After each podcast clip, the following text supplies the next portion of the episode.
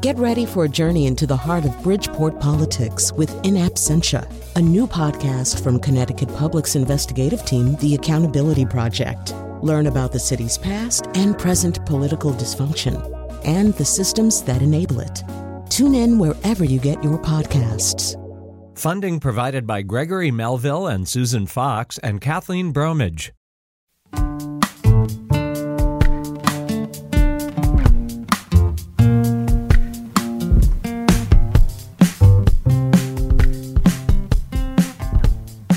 This is Where We Live on Connecticut Public Radio. I'm Lucy Nalpathanchal, broadcasting remotely. The pandemic rages on, and nowhere is the toll more evident than in communities of color. In Connecticut, Black residents are 2.5 times more likely to die from COVID than white residents. The death rate among Hispanics is 67% higher than non-white Hispanics. That's according to the Connecticut Mirror. And COVID vaccinations have not been distributed equitably. Today, Where We Live, we talk with Hartford Mayor Luke Bronin about how the city is dealing with the disproportionate impact on its residents and its finances. And later we'll ask the mayor about his other leadership roles, from president of the Connecticut Conference of Municipalities to being co-chair of a group pushing for a $105 billion high-speed rail project that could help the New England region. Now, if you live in Hartford, we want to hear from you. What questions do you have for Mayor Bronin? Here's the number, 888-720-9677. That's 888-720-WMPR. You can share a comment on our Facebook page or find us on Twitter at Where We Live. Mayor Bronin, welcome back to the show. Thanks so much, Lucy. Thanks for having me.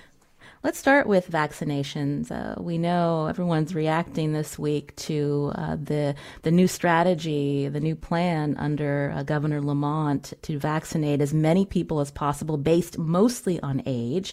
So that means the state will not move forward with vaccinating essential workers ahead of others. And this is quite a change from what the governor had been saying, including the importance of following CDC guidelines. So as mayor of Hartford, when you think about the residents you serve, how does this plan affect them? So, Lucy, our focus has been on trying to make sure that vaccines are as accessible and as available in our community as possible, regardless of what the eligibility requirements are. You know, you've seen across the country some pretty stark disparities in vaccination rates for communities of color compared with non-communities of color. And so our focus has been on trying to work with our partners, just as we did on testing, to make sure that there is a robust network of vaccination sites, using mobile clinics, using our hospitals, our federally qualified health centers, our own health department. And I think the reality is that right now there are more folks eligible than have gotten the vaccine. So I'm not going to spend a lot of time worrying about the decisions the governor's making on eligibility requirements. What I'm worried about and focused on is trying to make sure that we get that vaccine out to everyone who is eligible and get them vaccinated as quickly as possible.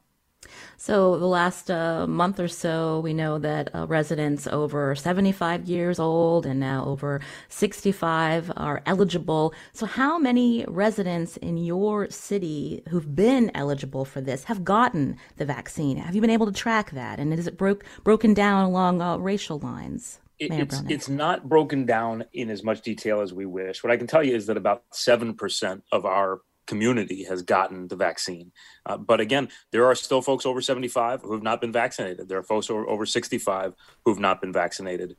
What we're doing is trying to make sure that we're not just waiting for folks to come to us, though. We're doing proactive outreach, and that includes calling every phone number that we have or that we can find that we think belongs to somebody who's eligible and reaching out.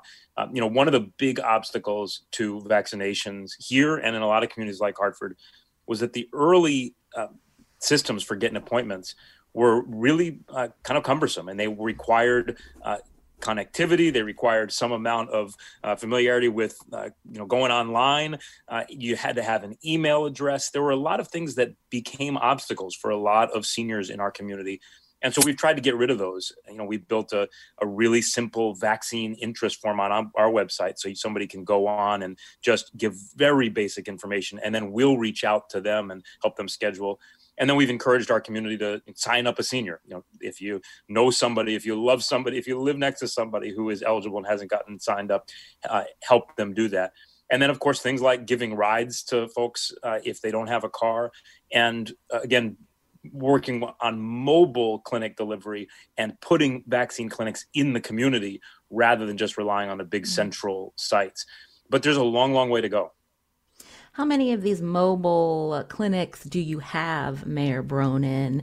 And has this been something that has increased just recently? Or I'm just curious about when we think about vaccine supply, obviously it doesn't meet the demand. But as we keep hearing that the state expects to get more vaccines, how is the state communicating to you and your health officials about the kind of supply you're going to have the next few weeks and month? I think the state is doing the best they can with the information that they have. But as you know, from the start, there's been a lot of difficulty predicting how much supply was going to come. I think that got a whole lot better on January 20th when the Biden administration came in, and you've seen that supply ramp up. We also, you know, a couple of weeks ago, we were finally able to look out a few weeks and have a rough idea of how many doses we were going to get. And that made a big, big difference. But I think the state team has done a great job. I give a huge amount of credit to the governor's team, to Josh Jabal, Michelle Gilman, Deidre Gifford, all the folks who are working on it. And we've had very, very strong communication with them. To your point about mobile clinics, this is an area where I would like to see a much more dramatic ramp up. But we have, both through our own health department and through the hospitals and FQHCs, been going to apartment buildings where we have a whole lot of seniors, going to senior buildings, going to shelters, going to congregate living settings, and bringing the vaccine there. This past week, we also announced a pair of community-based vaccination clinics, one at the Parker Center in the Northeast neighborhood and one at the South End Senior Wellness Center down in the South End, so that we had clinics available Monday through Friday in our neighborhoods. There too, I'd like to see an expansion of the number of sites. But if you couple those with the large-scale vaccinations that we're doing on a weekly basis at Dunkin' Donuts Park, with the daily vaccination clinics that the hospitals are running, which really have the largest volume and can handle the largest volume, and with the work that our FQHCs are doing, I think that we have made a huge amount of progress in making sure that the vaccine and vaccination sites are accessible. The part that we're going to be hammering on every single day is making sure that our residents know about them and know how to get appointments at those sites.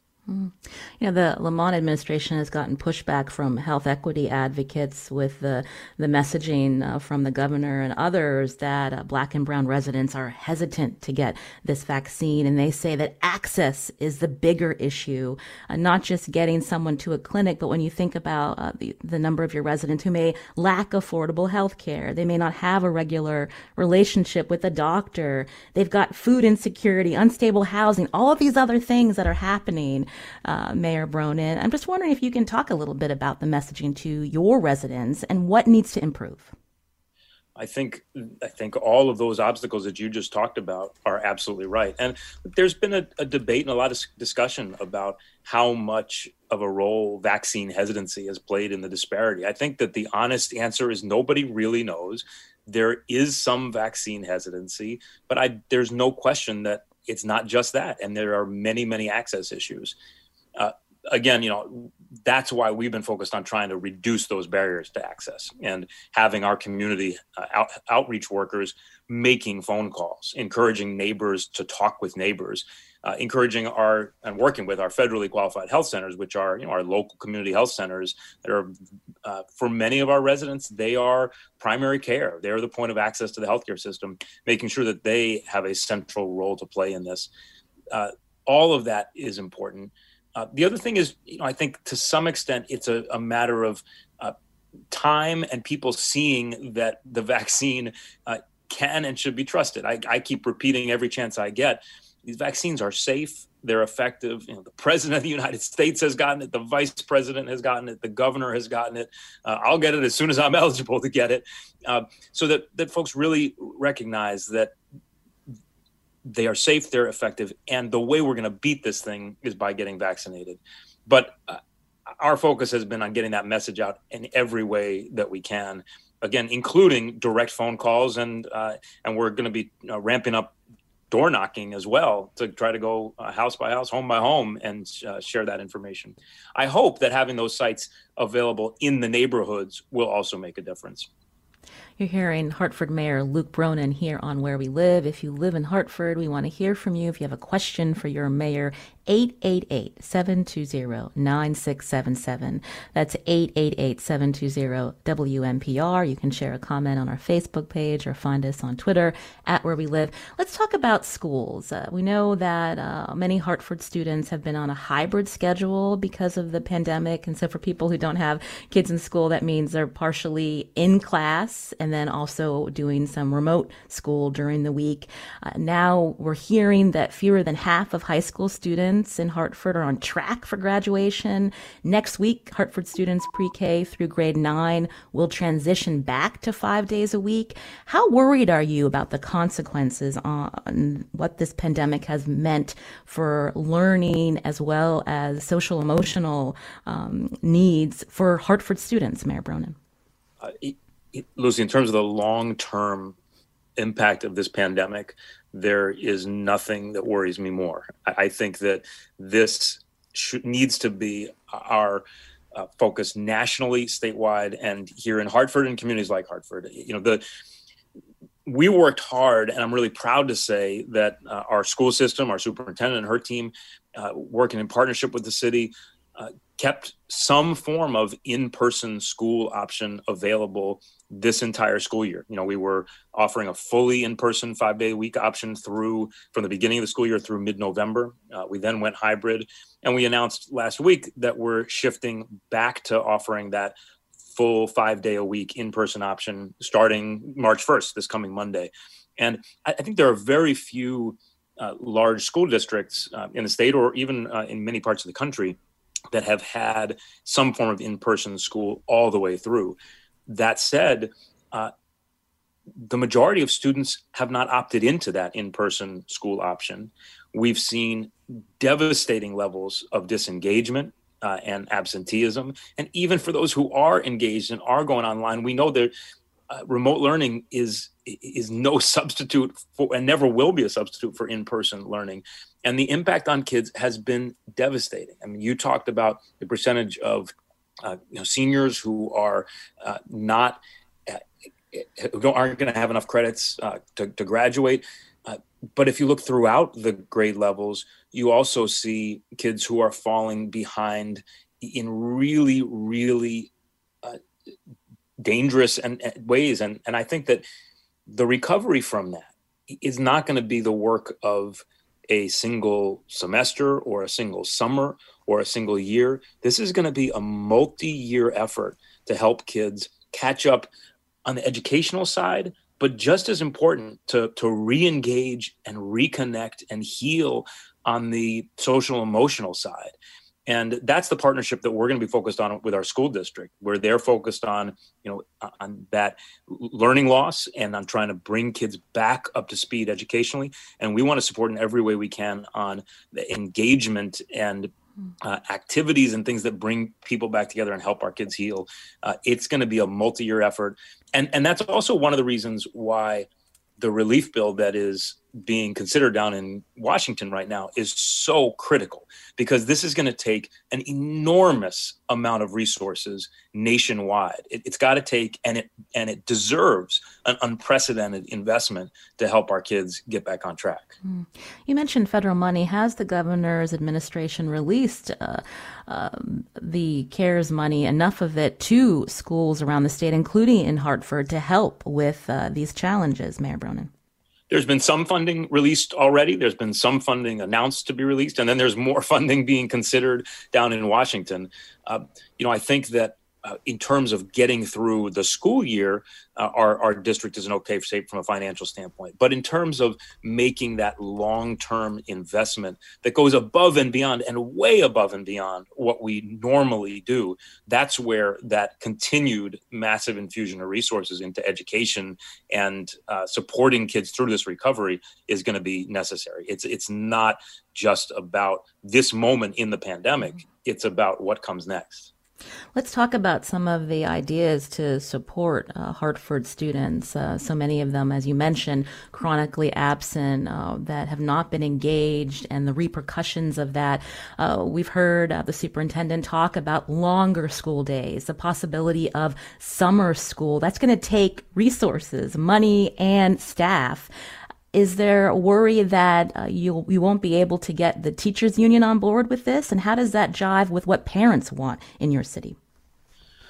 So there's been a lot of data for a long time that extended day and extended year can make a big difference in combating the achievement gap and in supporting kids in their learning. So I think there are a lot of reasons we should be looking at that, even aside from the pandemic. I think there's no question, if we're being honest with ourselves, that the recovery from this is going to require us to be doing things differently and doing things more. And we're going to have to do a whole lot over the summer. But yes, I mean, to your point, it's not that I worry about the teachers' unions. I think the unions and the teachers, they want to teach. They want kids to learn.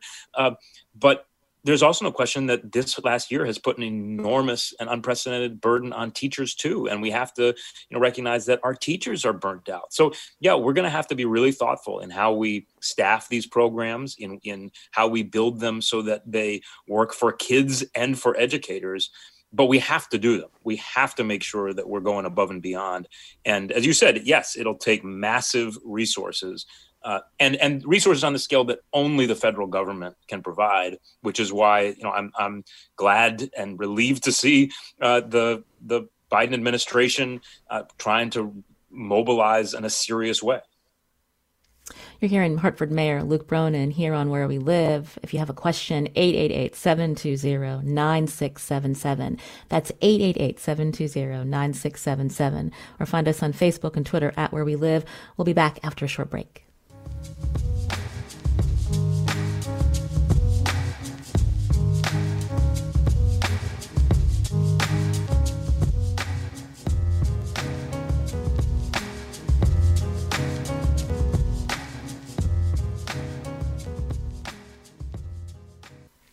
This is Where We Live on Connecticut Public Radio. I'm Lucy Nalpathanchal. My guest today, Hartford Mayor Luke Bronin. If you live in the capital city, we want to hear from you. What questions do you have for him?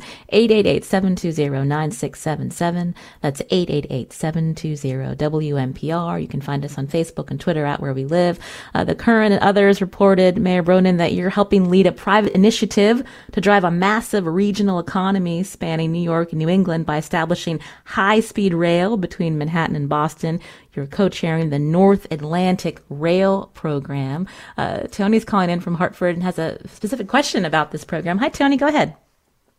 Hi, Mayor Bronin. The high-speed rail discussions are important at the federal level and regionally, and we need many routes to reduce greenhouse gas emissions.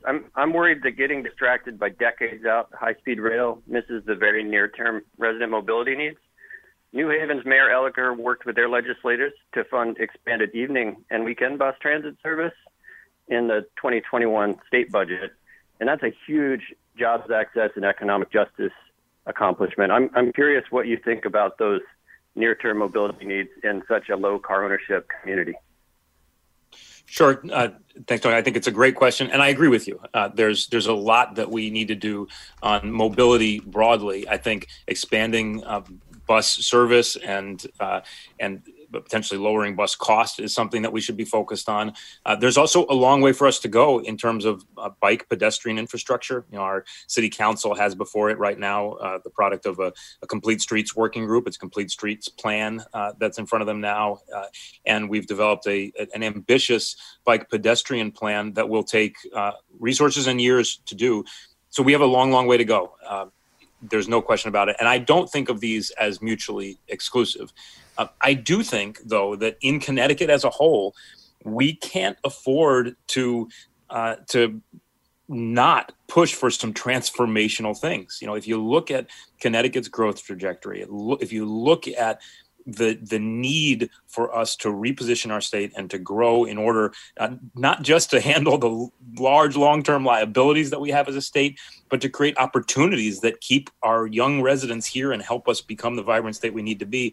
I think we got to do some large-scale transformative things. And I really do believe that high-speed rail and fast, frequent rail service that connects us in not just to New York and to Boston, but to mid-sized cities throughout New England is one of the most transformative things we could do. And I think it would change the game and change the economic game for a lot of Connecticut communities. So I think we got to do both. But I do believe that this right now is the moment to push for something bold and ambitious when it comes to infrastructure. You've got a president who has committed to it and who understands the power of rail. You got a secretary of transportation who understands not just the power of rail, but also the potential power of mid-sized cities. You got a Congress that seems committed to infrastructure. And some of these ideas, which may have seemed pie in the sky 20 or 30 years ago, are now ideas that have been implemented in dozens of industrialized countries, and we need to catch up. So I agree with your question, the premise of your question. We got a lot to do locally, but I don't think that we should miss the opportunity to push for something ambitious and transformative at this moment when it actually might be possible for the first time in generations in America. You're saying it could be possible because the Biden administration's proposed $2 trillion of infrastructure towards maybe funding something like a rail project like this. But let's talk about how big this project would be, Mayor Bronin. Estimated right now to be $105 billion. Who would be the private partners to help leverage this federal investment? And how long would it take? There's a lot of barriers in place when we think about where this would be tunneled through and environmental concerns as well. Can you walk us through that? Sure. There's a lot of questions still to be answered in terms of what the Biden administration's infrastructure package is going to look like, what that funding mechanism is, to what extent it relies on public-private partnerships. So there's plenty of work to be done there. But I think to the other part of your question, there's a team that has been working on a plan, a credible, strong plan for a number of years now. It is a multi-year plan. This is not something that, you know, you flip the switch and it's there in a year or two, but aspects of it could be under construction in a year or two. So just to give you some examples, it starts with the first phase of it would be improvements to the service and speed on the New Haven line. It would be the from New York to New Haven. It would be the construction of east-west commuter rail service in Massachusetts, which would connect Springfield into Boston. There would be line improvements in other parts of New England to spur lines and other commuter lines that would make an immediate difference. The next phase of it is that true high-speed rail trunk, which would connect New York City across Long Island up to New Haven, Hartford, Providence, Boston. And then the last phase is linking in the many, many mid-sized cities in New England that should be much more tightly connected to each other and to those big metro centers. Now, if you think even just about that phase one, about the speed and service improvements on the New Haven line and about finishing the commuter rail east-west in Massachusetts, for a city like Hartford, those things alone could be transformative. The ability to get more quickly between New York and Hartford, and the ability finally to take a train from Hartford to Boston would make an enormous difference. So even those phase one things that are more near term are potentially transformative, but the bigger, longer term vision, which is, you know, a couple of decades of implementation work, I think changes the game for not just Connecticut, as I said earlier, but all of New England and Southern New York. Mm.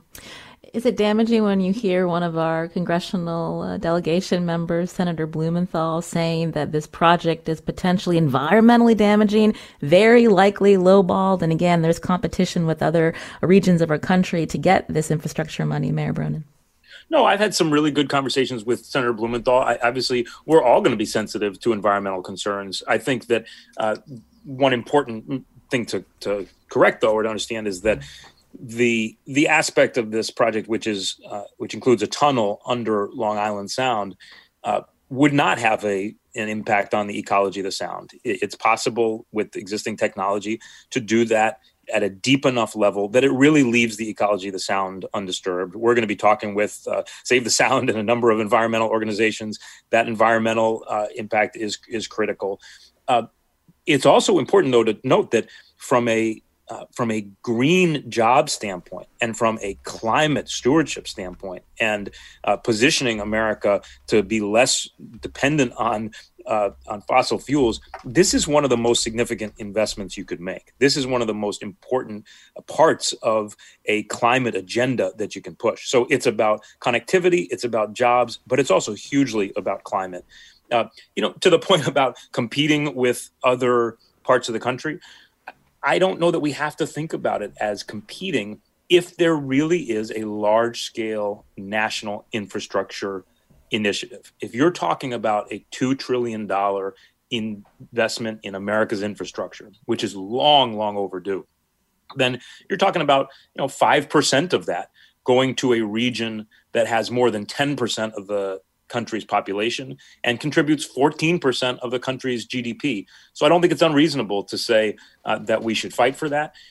It's also, worth noting that you've got some really strong congressional leaders from these New England states and from New York, and you have, between those 7 states, you got 14 senators who can all be working toward this. So part of what we're going to be doing in the weeks and months ahead is working to build that coalition as broadly and as strongly as possible. So we'll have to revisit the North Atlantic Rail program later on Where We Live. I wanted to take some calls now. Again, Hartford Mayor Luke Bronin with us, 888-720-9677. Naeem is calling in. Naeem, what's your question? Good morning. I have a question for my dear friend. Oh, and looks like we lost him, but I do see in the chat field, he wants to know what you're going to do to bring back jobs in Hartford, Mayor Bronin. Well, that is a huge question. We've been focused on trying to grow jobs here for a while prior to the pandemic, and we're obviously going to be focused intensely on that now and in the years to come. I think there's a bunch of different pieces of it. One, we worked hard to build what hadn't really existed here, which is an innovation ecosystem where we're attracting and building a community around industries like InsurTech and advanced manufacturing and digital health. And we've made a lot of progress in that arena. And, we've got to keep that up. Yesterday, I was with the governor visiting a Hartford-based company that is a drone developer and drone manufacturer doing it right here in Hartford. There's a lot of opportunities for companies like that, and we're going to be aggressive in going after them. There's also a huge amount that we need to continue to do to support local businesses as they recover from this pandemic. And there too, I'm hopeful that we may have some opportunities that we didn't have before when this federal relief bill passes. One of the things that's in that bill right now is funding for local governments to, the language is to address the economic impact of the pandemic. And I don't think there's any question that the economic impact has been profound and devastating for so many small businesses. So I'm hopeful that we may have the resources to actually do things that we have wanted to do but not been able to do in the past, to work directly with those businesses to help them grow. And then there's the workforce development side. And the governor has done a lot on workforce development. The Workforce Development Board in Central Connecticut, which is Capital Workforce Partners, was successful in getting a pretty significant grant recently to go after that. So those are 3 areas where we're going to have to push as aggressively and as quickly as we can. The last thing I'd say is that a big part of our mission as a city in trying to attract, retain, create jobs is making sure that we are as vibrant and active and energetic a city as possible. We had made a huge amount of progress in doing that coming into 2020. You saw, I think, just a level of energy that hadn't been there in the city for many, many years. And COVID was a gut punch. It felt like we got sacked 30 yards back, and a city that thrives on bringing people together at theaters, at music venues, at festivals, at sports stadiums. We lost that.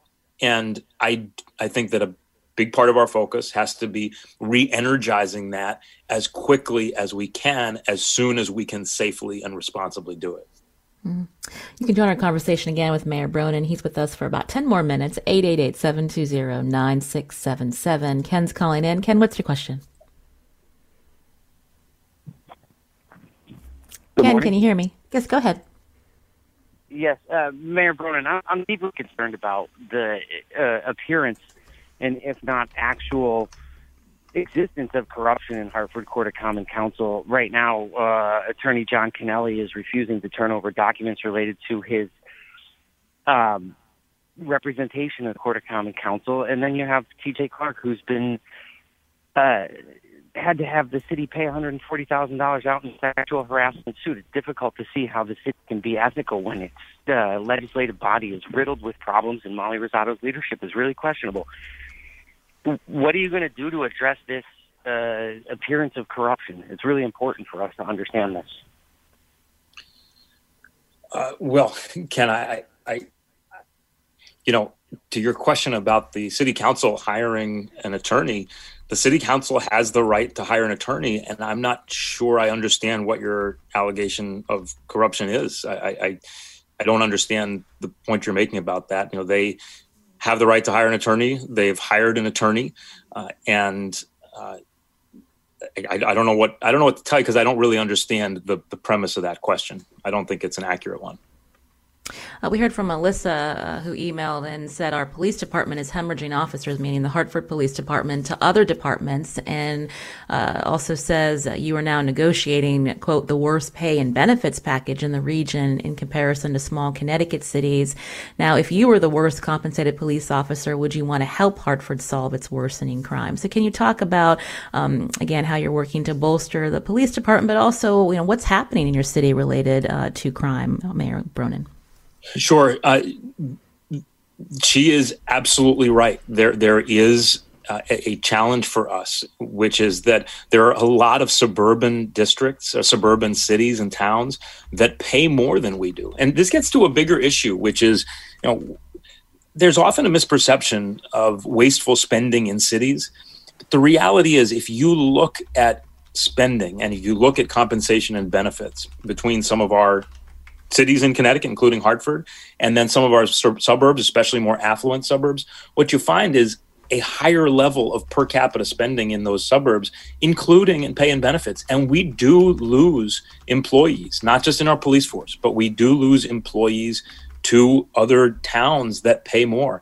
And this has been one of our challenges, because, as you know, Lucy, when I came in, the city was in acute financial crisis. The city was insolvent and would have had no trouble satisfying the bankruptcy test five years ago. We worked hard to get the city into a place where we can be financially sustainable, with a lot of work still to do. We also, as part of that, we did ask a lot from our employees. We made some significant changes to pensions, to healthcare. We had 4 years of zero wage increases. The reality is that does create a tension for us as we try to make sure that we are keeping the city on a sound fiscal track.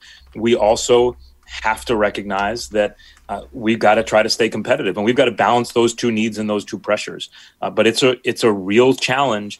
And I think it's important for folks to understand that point, that cities often are, at this point, offering less attractive pay and benefits than more affluent suburbs. And that creates a real challenge for cities.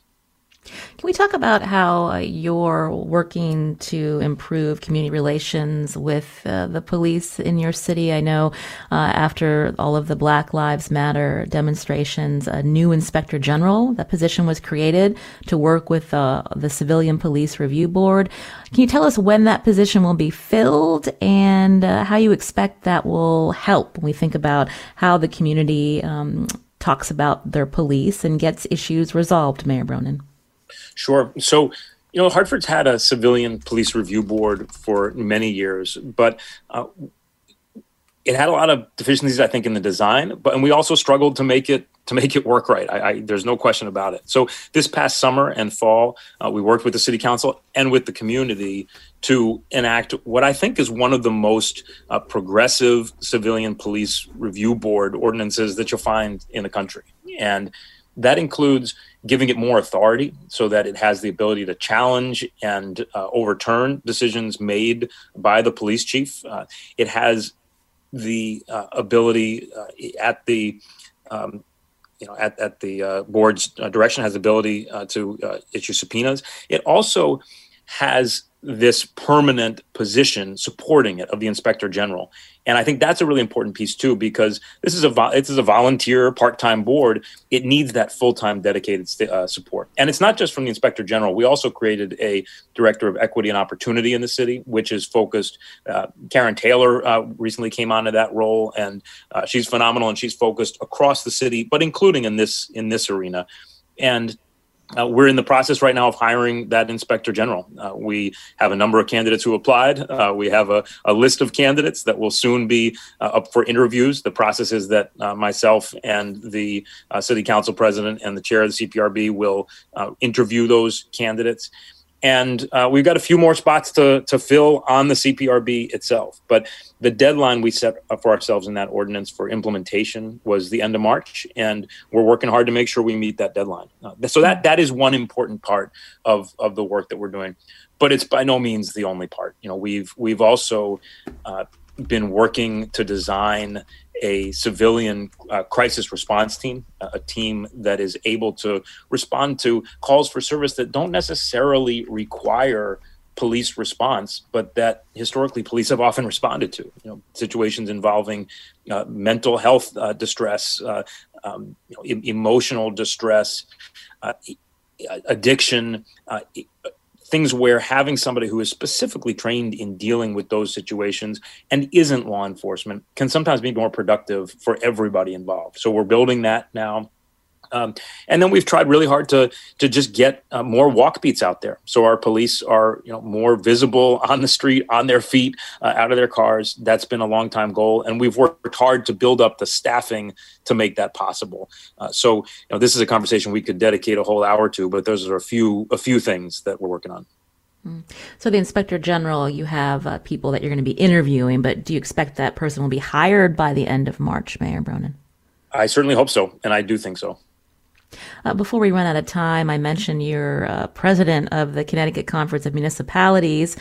This group represents interests of cities and towns around the state. So how do you see your role benefiting Hartford? And when we think about the pandemic's toll, again, a lot of emphasis on getting support from the federal government. But what do you want to see coming from the General Assembly to help your city?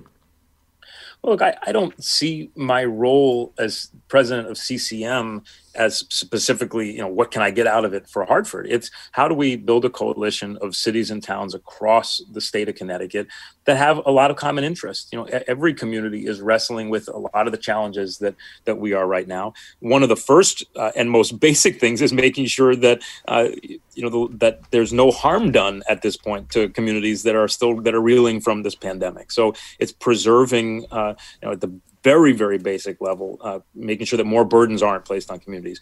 But it's also pushing for things that have been long sought by a lot of communities. For example, more full funding of the pilot formula, payments in lieu of taxes for cities and towns. And it's not just cities. There are also a number of towns that have non-taxable property that makes up a significant part of their property in the city. And so they have trouble raising the revenue that's necessary. So that's one of the things we're pushing for.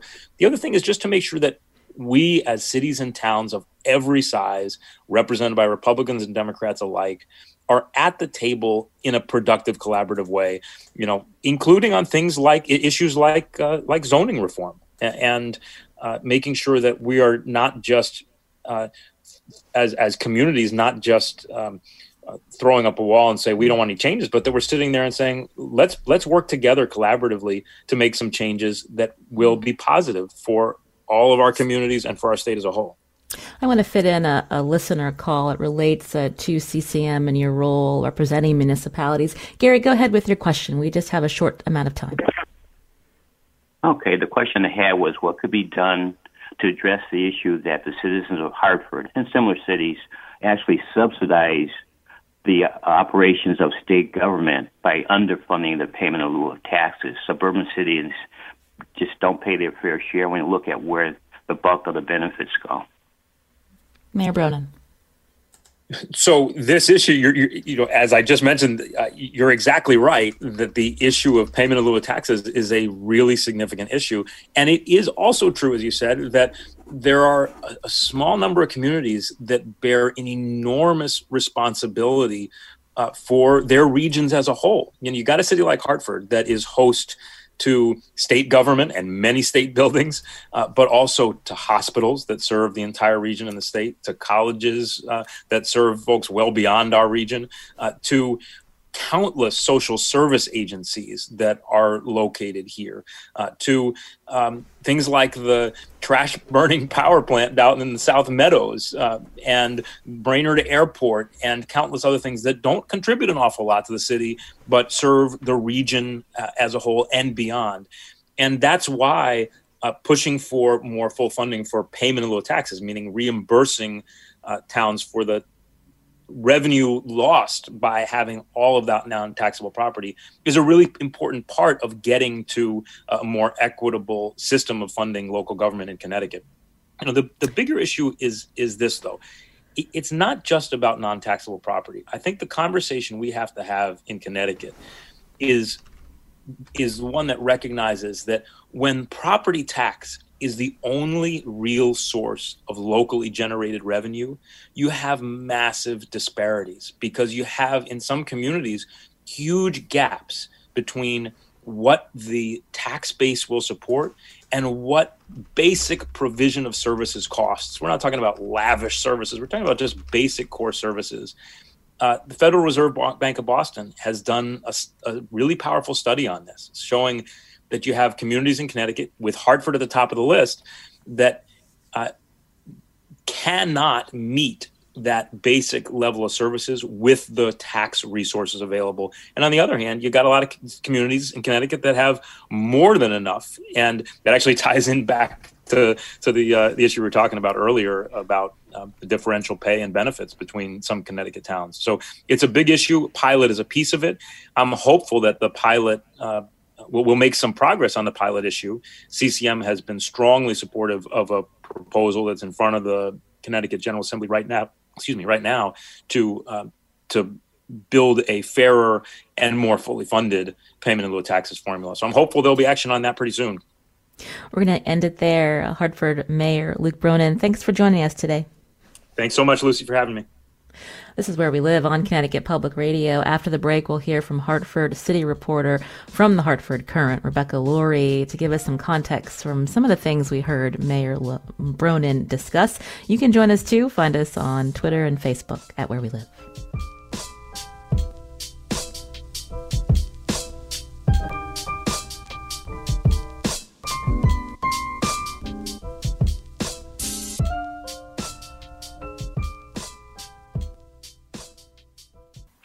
This is Where We Live on Connecticut Public Radio. I'm Lucy Nalpathanchal. Joining us now is Rebecca Lurye. She covers the city of Hartford for the Hartford Courant. Rebecca, welcome back to the show. Hi, thank you for having me. We just have a few minutes. I wanted to start with, we had a caller ask about the settlement related to Councilman T.J. Clark. The mayor did not have an answer to that particular question about corruption. Can you tell us briefly about that settlement? Give us some context around that.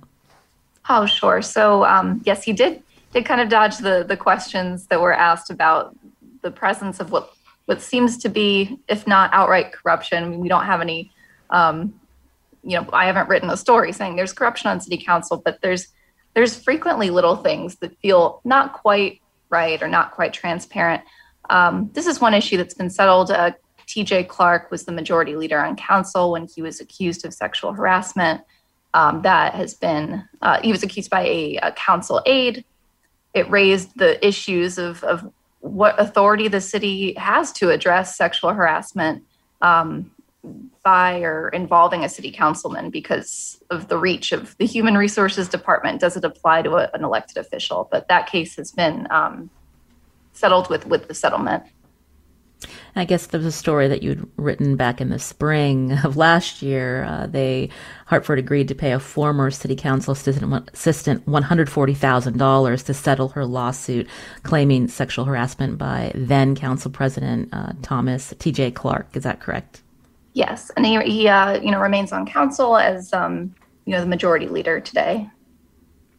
As you were listening to Mayor Bronin, what stood out to you in terms of talking about whether it's vaccine access or the monumental challenges before the Hartford School District, thinking about how the pandemic has affected so many students, Rebecca?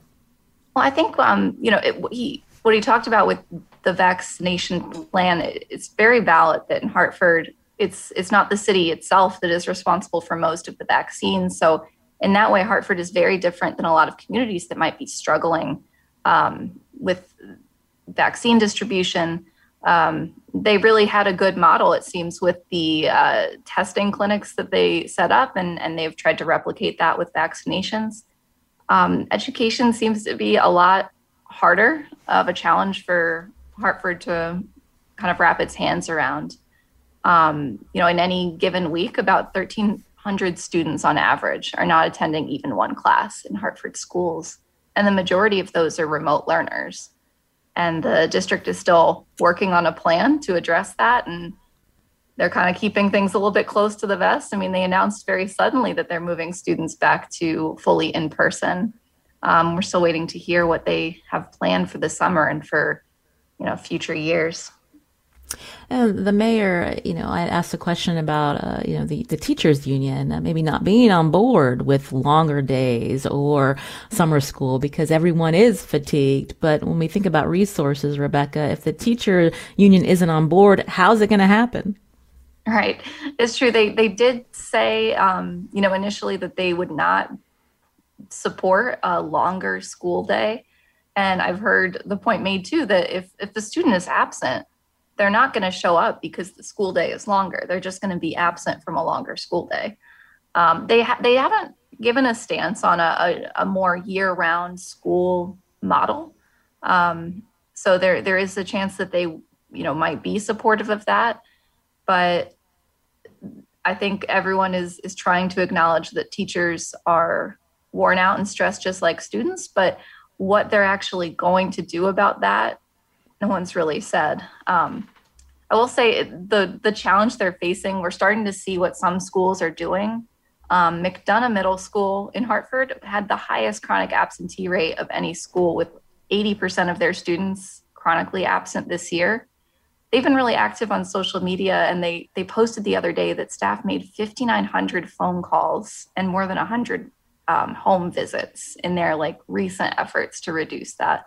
That just gives you an idea of how much work it takes for a tiny neighborhood middle school to address this problem. We didn't have a lot of time to talk about crime in Hartford. We know when the pandemic started, there was a drop, and in the fall, there was a serious increase in crime. What are you watching, Rebecca, in terms of how the city is responding to particular areas and where there have been improvements? We typically see crime slow down this time of year and pick back up, when the weather gets warmer. So I think that might be why we've seen a little bit of a drop as things start to open up and the weather improves. I don't think anybody really knows if we're going to see a lot more violence, but it is kind of what we saw during last summer, in part because people were in really intense isolation at the beginning of the pandemic, March and April. And when people got out and they were still under so much stress, it seemed to lead to a lot of conflict. There's a lot of desperation still because of the economic fallout of the pandemic. And if you agree that the pandemic had a big impact on crime, and I do, I think we're in for that again, probably. And the department is still facing this problem that you guys did talk about, of losing a lot of young officers, in part because of their lower pay and the strains that they're under. So whether they'll have to bring in, state detectives again to help them out, I think we're going to have to wait and see. That's Rebecca Lurye again. She's covers the city of Hartford for the Hartford Courant. We'll tweet out some links to your reporting, Rebecca. Thanks for coming on and giving us some context. We appreciate it. Sure. Thank you. Today's show was produced by Matt Dwyer. Our technical producer is Kat Pastor. Tomorrow we're going to have the DPH Acting Commissioner Deidre Gifford on to answer all your questions about vaccinations. We hope you can join us.